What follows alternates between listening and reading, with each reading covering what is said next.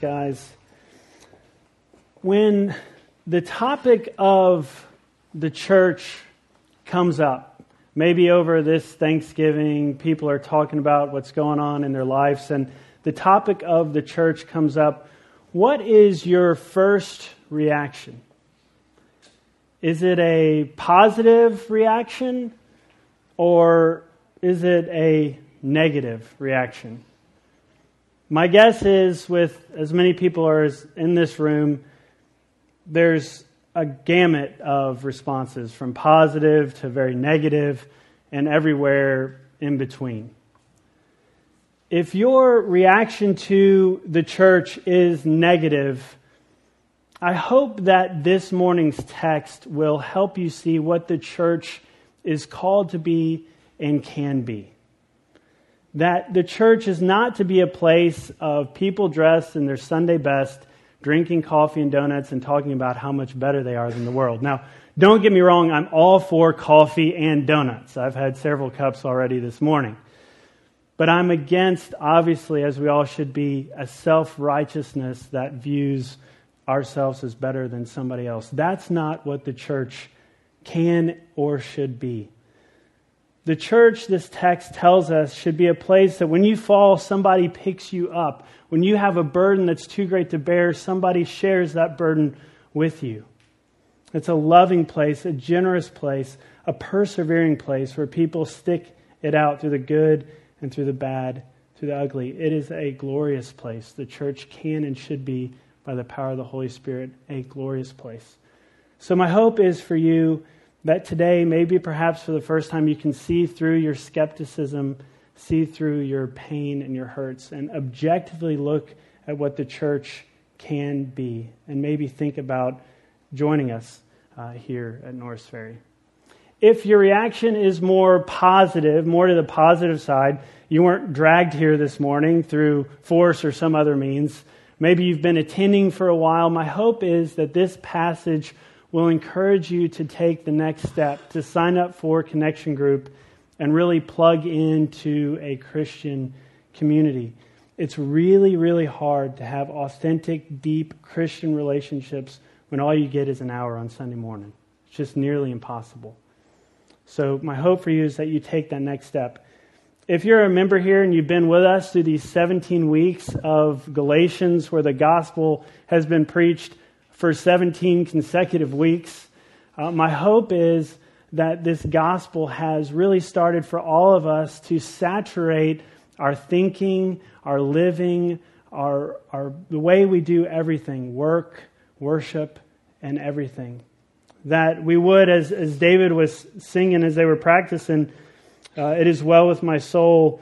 David got stuck on the second verse and prayed over it but that as we sing this, my sin, oh, the bliss of this glorious thought, my sin, not in part, but the whole, is nailed to the cross, and I bear it no more. Praise the Lord, praise the Lord, oh, my soul. That that truth, that that gospel truth would transform us. And the message of this week's text, Galatians 6 1 through 10, is that the gospel changes lives, yes, but it also changes relationships, churches, and communities that the gospel changes lives, relationships, churches, and communities. So, what does a gospel saturated church look like?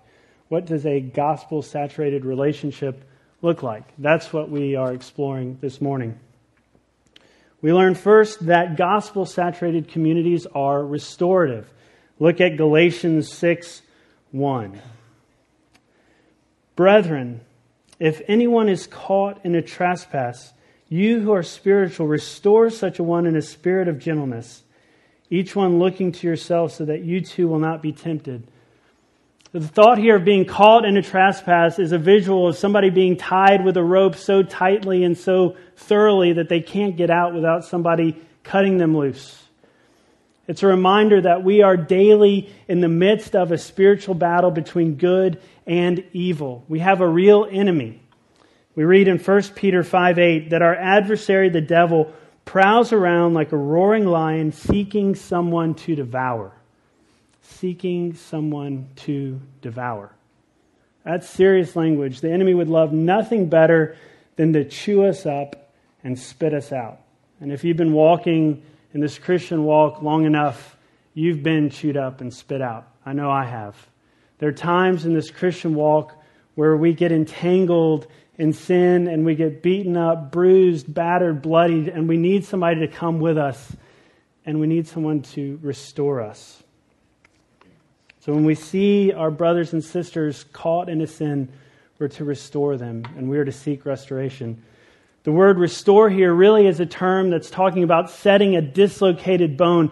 If you've ever seen a shoulder get jacked back into socket, it is not a pleasant thing. Actually, it looks really painful. I've never had it happen to me, thankfully. But the relief on the flip side of the pain is so worth it. And in the same way, when we have fallen, gotten caught in a sin, we've been dislocated from the freedom that Christ has purchased for us, from the community that we've been created to be a part of.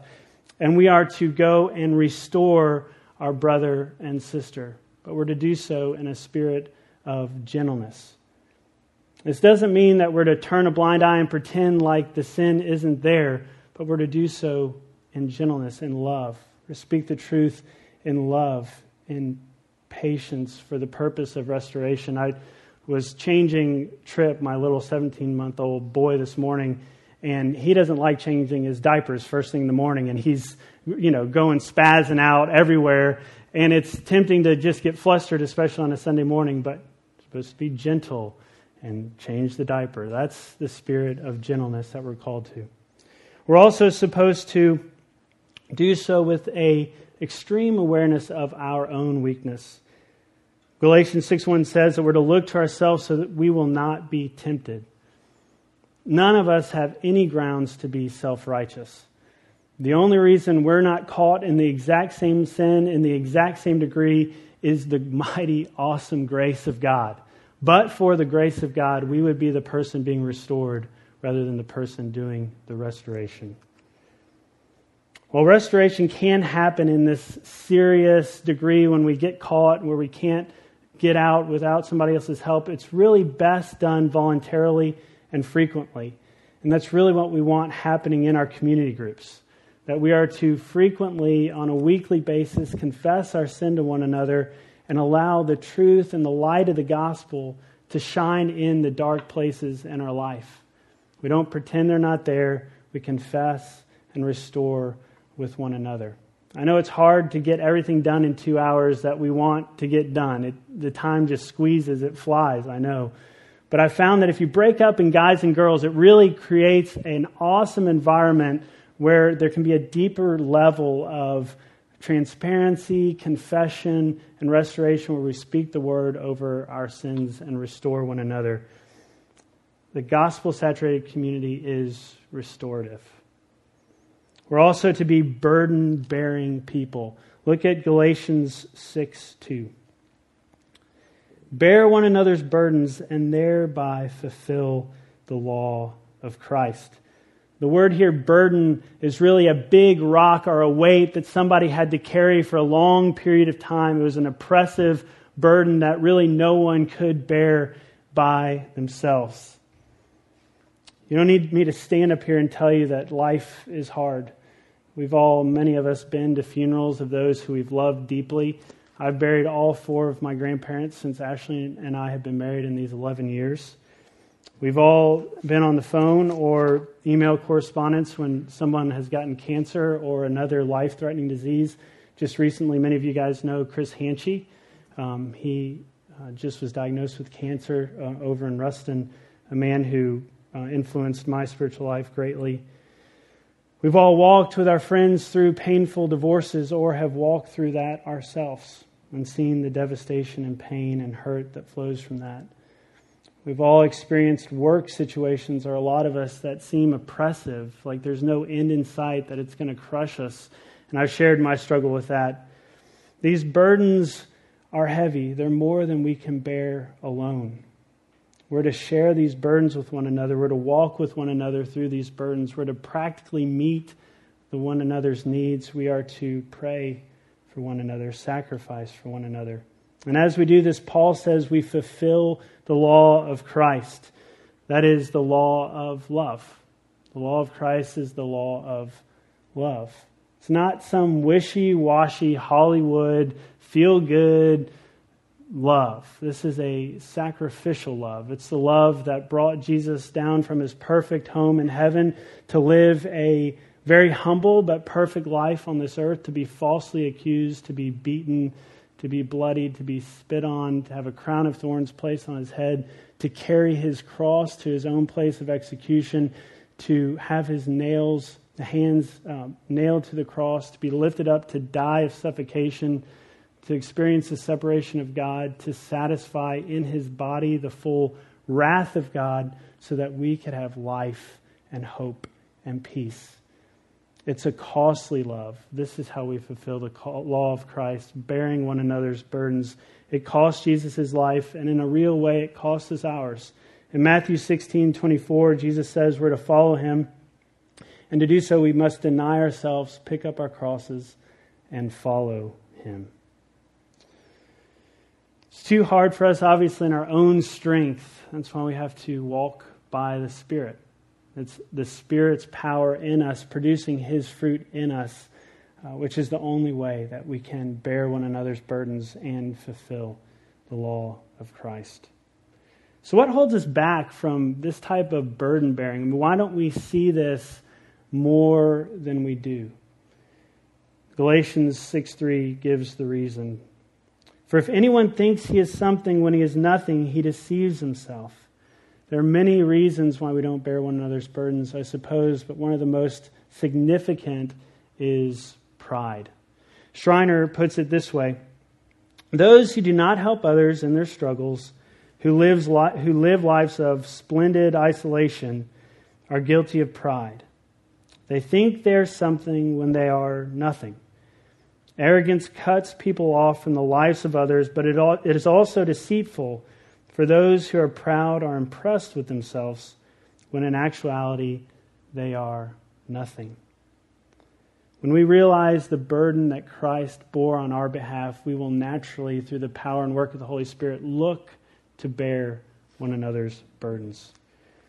Tracy mentioned last week a kind of revival of prayer of sorts that many of us on staff are going through. And I've become personally convict, convicted and convinced that prayer is the primary and most powerful way that we can bear one another's burdens. Now, we are to, in a practical way, meet one another's needs and bear burdens that way. But I believe that prayer is the most powerful way that we can bear the burdens of others. As we take those burdens to the ultimate burden bearer, we're doing an amazing, powerful work.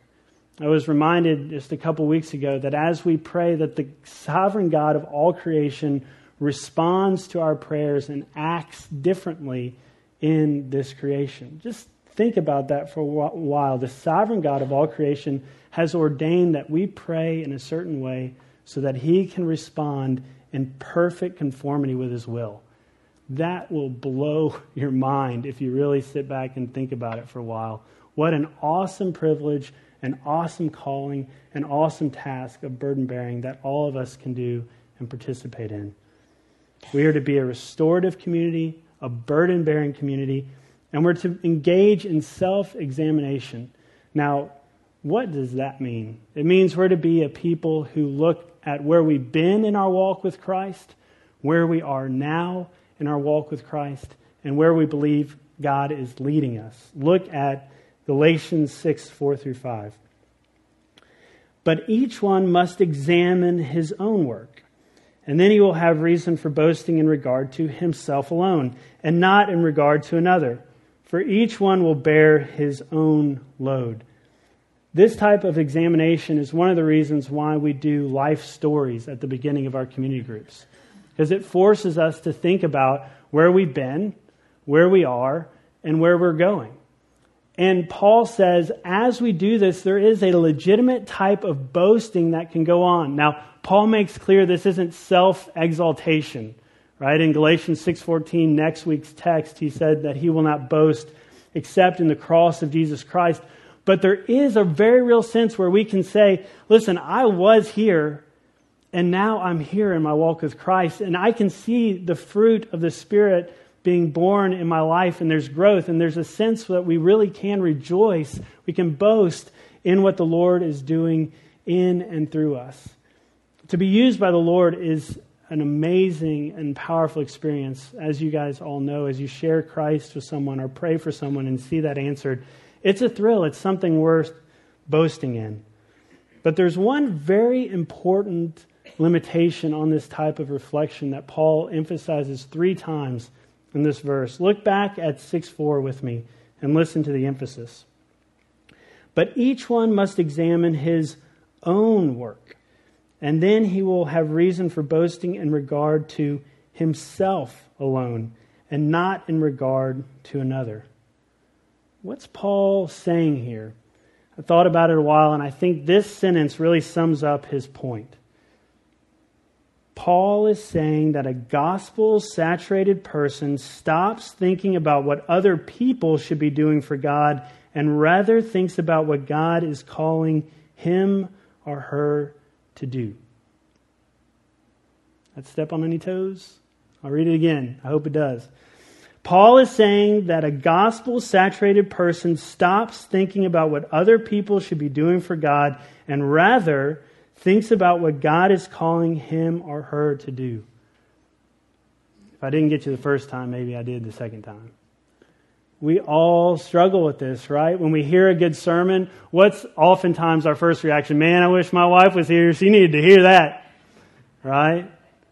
We all do this, but Paul says, no, no, no. You are responsible with the calling that the Lord has placed on your life.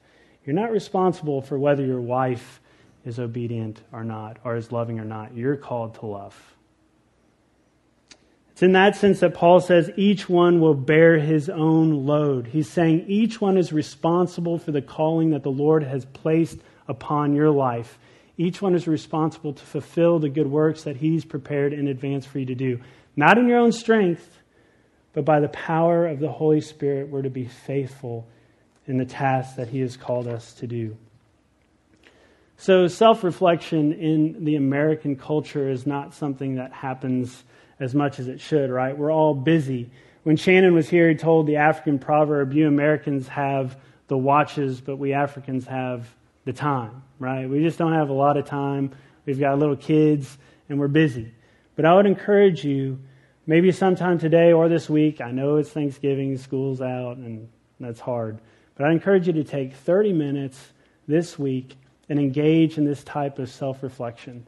Open your Bible to Galatians 5 and get before the Lord and get real and maybe ask some questions like these. Doesn't have to be these questions, but something to this effect. Am I currently experiencing the freedom that Christ purchased for me?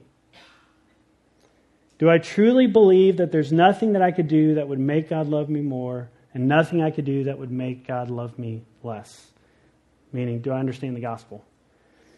Three, how am I experiencing the battle between the flesh and the spirit? Is the spirit winning out or is the flesh doing a pretty good job? Is there more evidence of the fruit of the Spirit in my life today than there was a year ago? Do you see growth? Do you have a reason for boasting in what the Lord is doing in your life? And then finally, as we think about goals for this next coming year, it's, it's almost here. New Year's is going to be here. We're blink ask this question What do I sense the Lord wants to do in my life in this coming year? What do I sense the Lord wants me to do in my life in this coming year?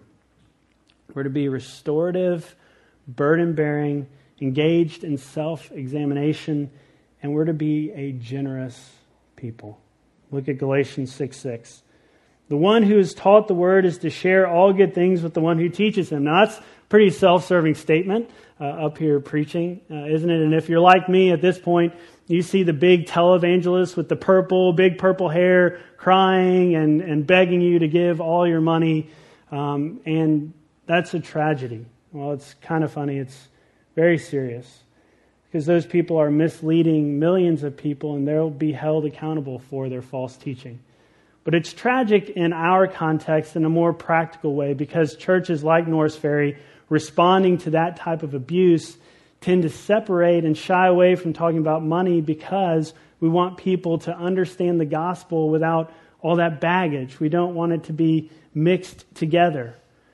But the negative consequence of that is that the Bible talks a lot about our relationship with money. Jesus was obsessed with the topic. He wanted us to have a healthy relationship with our stuff. So here it is, Galatians 6 6. Conveniently, Tracy's out of town. I get to talk about it. Uh, but it's pretty simple. What he's saying here is that those who are taught the Word of God uh, are to share with those who teach. So, yes, that means uh, in this context that um, there are salaries that the people on staff, uh, if you guys don't give, we don't get paid. Uh, there are electric bills that if you don't tithe, then these lights don't go on and these lights don't get changed. And the mics and the AV equipment, et cetera, et cetera. The donuts and the coffee, if you guys don't tithe, those don't get bought. Uh, so, in a very real and practical way, if you're part of a community of faith, you're called to participate financially. But the principle is way, way bigger than that. Jesus said in Matthew 6 24 to 27, No one can serve two masters, for either he will hate the one and love the other, or he will be devoted to one and despise the other. You cannot serve God and wealth the gospel will change how you view your financial resources. Just as every breath, every heartbeat, every lucid thought, every good relationship is a gift from God, so is every penny, every dollar, every bank account, every home, every meal, fill in the blank. It's all a gift from God. It's all God's. We're just stewards of His resources. So if you're like me at this point, I'm typically wanting a rule. So, how much do I have to give to be good with God, right? So I can check that off my list. I'll give, you know, 10%, I can do whatever I want with the other 90. You know, how, what do I need? What do you want, God? But the New Testament is exactly the opposite, is an intentionally silent on exactly how much we should give. That's not how the gospel works. We don't create a rule that we can fulfill and thereby justify ourselves. Right? It's messier than that. We've plugged J.D. Greear's book, Gospel Recovering the Power That Made Christianity Revolutionary, several times uh, through this series, and I'm going to shamelessly plug it again, particularly chapter 8 on extravagant generosity. He asked several questions that, as I was reading it, preparing for this message, really, really struck me. And one of those, most particularly, was Whose kingdom are you building? He explains it this way the most fundamental question every disciple of Christ must ask himself is which kingdom is his primary pursuit? Quit thinking so much about the amount you're giving and instead think about the kingdom you're pursuing. Following Jesus means seeing your life as a seed to be planted for God's kingdom. Did you get that sentence? Following Jesus means seeing your life as a seed to be planted for God's kingdom. So ask yourself, what have you done with the majority of your resources up to this point in your life? And how are you leveraging your talents now for God's kingdom? It's not clean and black and white, it's messy. So, where do you go from here? I'd just say seek the Lord, pray, and ask Him how He would like you to use the resources that He's blessed you with. Ask those around you in your life, let's work this out together. How am I supposed to do this? It's hard, it's messy, um, but we are called to be generous people. We will be if we understand the gospel. So we're called to be restorative, burden bearing, self examining, generous. We're also called to be fruitful. Look at Galatians 6, 7 through 8. Do not be deceived. God is not mocked. For whatever a man sows, this he will also reap. For the one who sows to his flesh will from the flesh reap corruption, but the one who sows to the Spirit will from the Spirit reap eternal life. Paul is clearly looking back to Galatians 5 19 through 23 when he set forth the deeds of the flesh uh, and then the fruit of the Spirit and contrasted them Uh, as we saw, the deeds of the flesh leads to this downward spiral of depravity and disintegration and unraveling of everything that is good in life.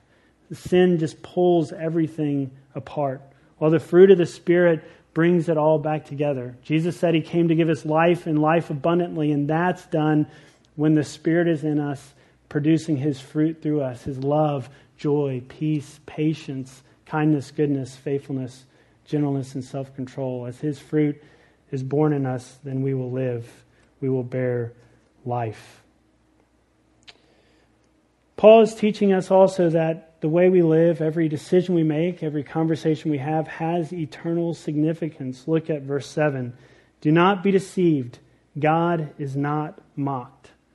We're pretty good in the South about putting up our little smiley faces and pretending like we're not struggling, pretending like everything's okay when it's not. What Paul is saying is here is God's not impressed or fooled. God knows everything. He's all knowing. You can't play games with him. It doesn't work. He's all knowing. He knows about every atom and every chair and every hair on our head, every atom in the universe. he's created it all. You can't fool him. Well, that can be a horrifying thought and reality for those of us who are kind of aware of our depravity and our sinful nature. It's also a beautiful thought because the God who knows every single thing about us also loved us enough to come to this earth and die for us.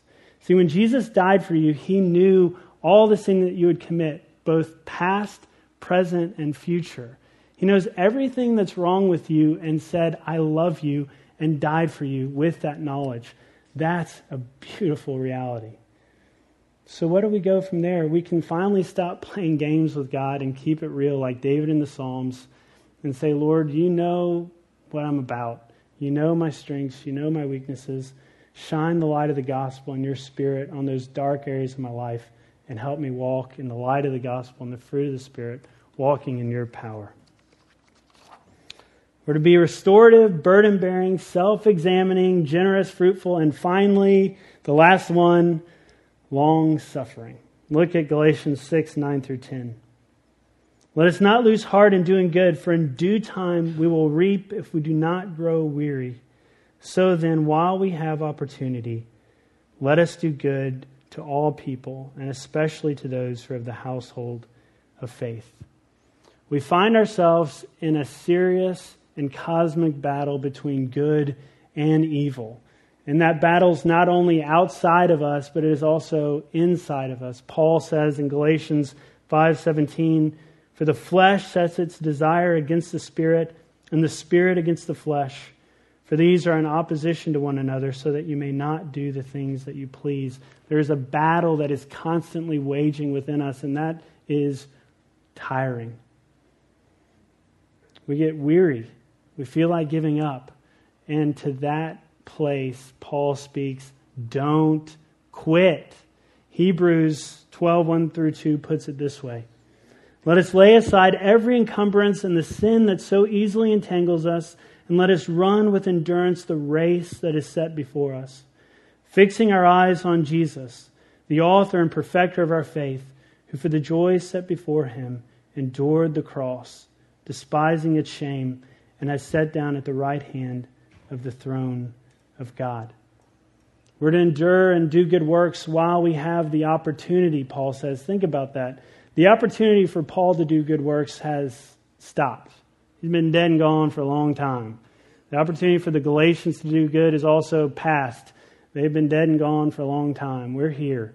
We're alive. This is our time to do good while we have the opportunity.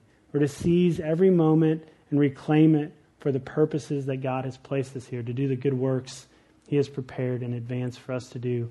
And we're to do this, like Jesus, for the joy set before us for the joy that will be ours when Christ returns. We read in Revelation 21 4 that when he comes, he'll wipe away every tear from our eyes.